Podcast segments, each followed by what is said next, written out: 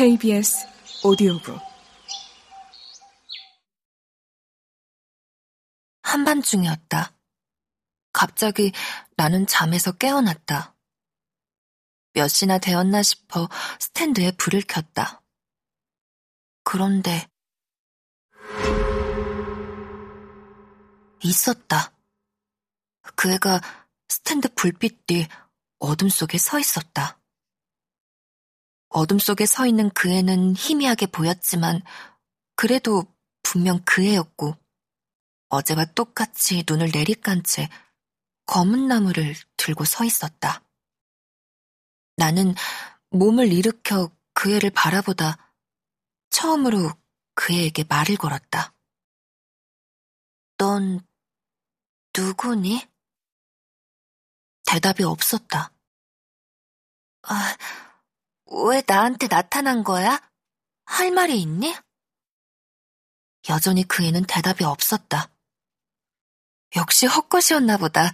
내가 신경이 예민해져 헛것을 보는 것이다. 그런데 어쩐지 그 애가 외로워 보였다. 저 애한테는 아무도 없는 모양이다.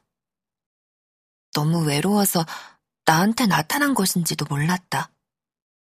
나는 다시 물었다. 너 외롭구나. 그치? 내 말에 그 애는 처음으로 눈을 뜨고 나를 바라보았다. 그 눈은 매우 낯이 익었다.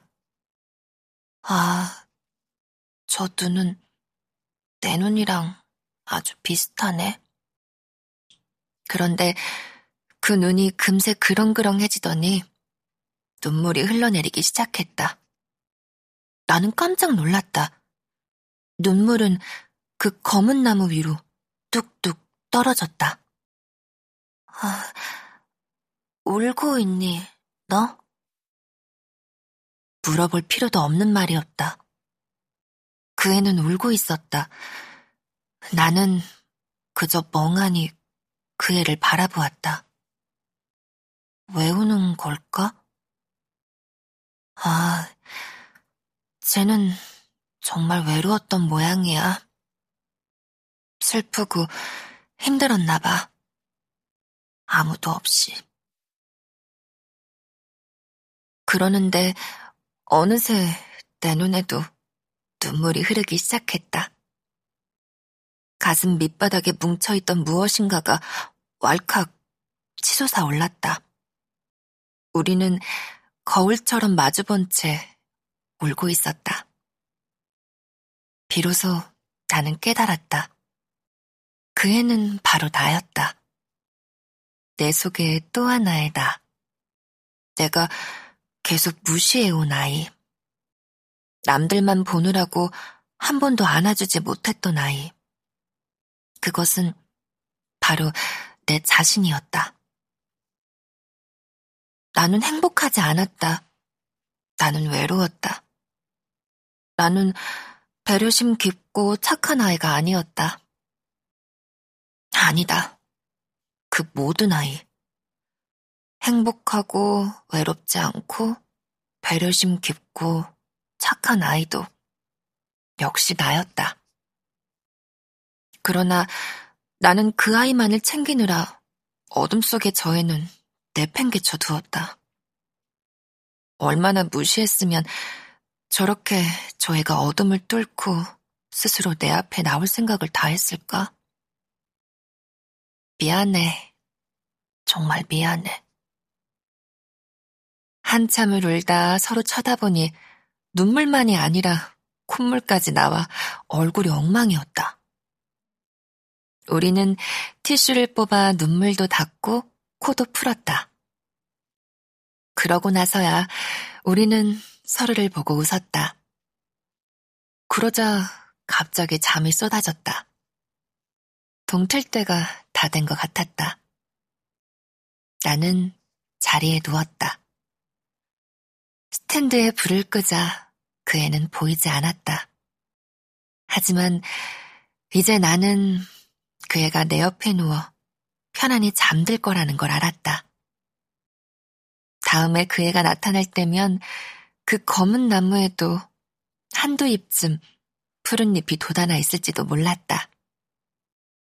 나는 조용히 어둠을 향해 말했다. 잘 자, 소미야. 작가의 말. 안녕하세요. 작가 이경혜입니다. 어떤 그림 한 장에 마음을 빼앗긴 적이 있어요.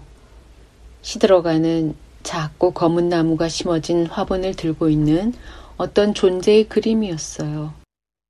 그 존재는 사람도 아니고 짐승도 아니었지요.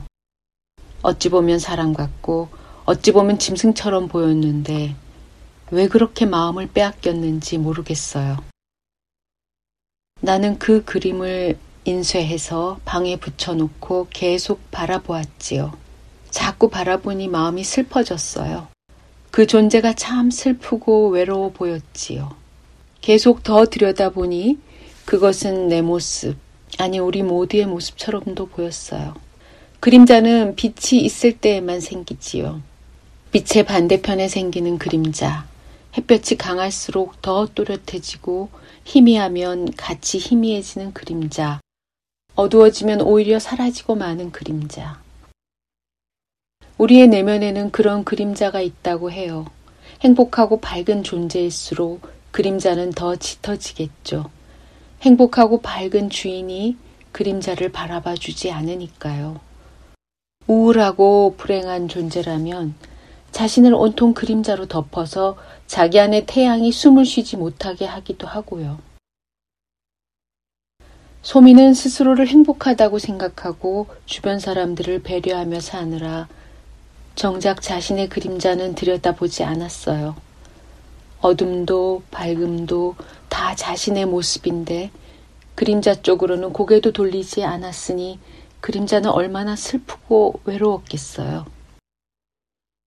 어쩌면 나는 세상의 외로운 그림자들을 위해 이 글을 썼는지도 모르겠어요.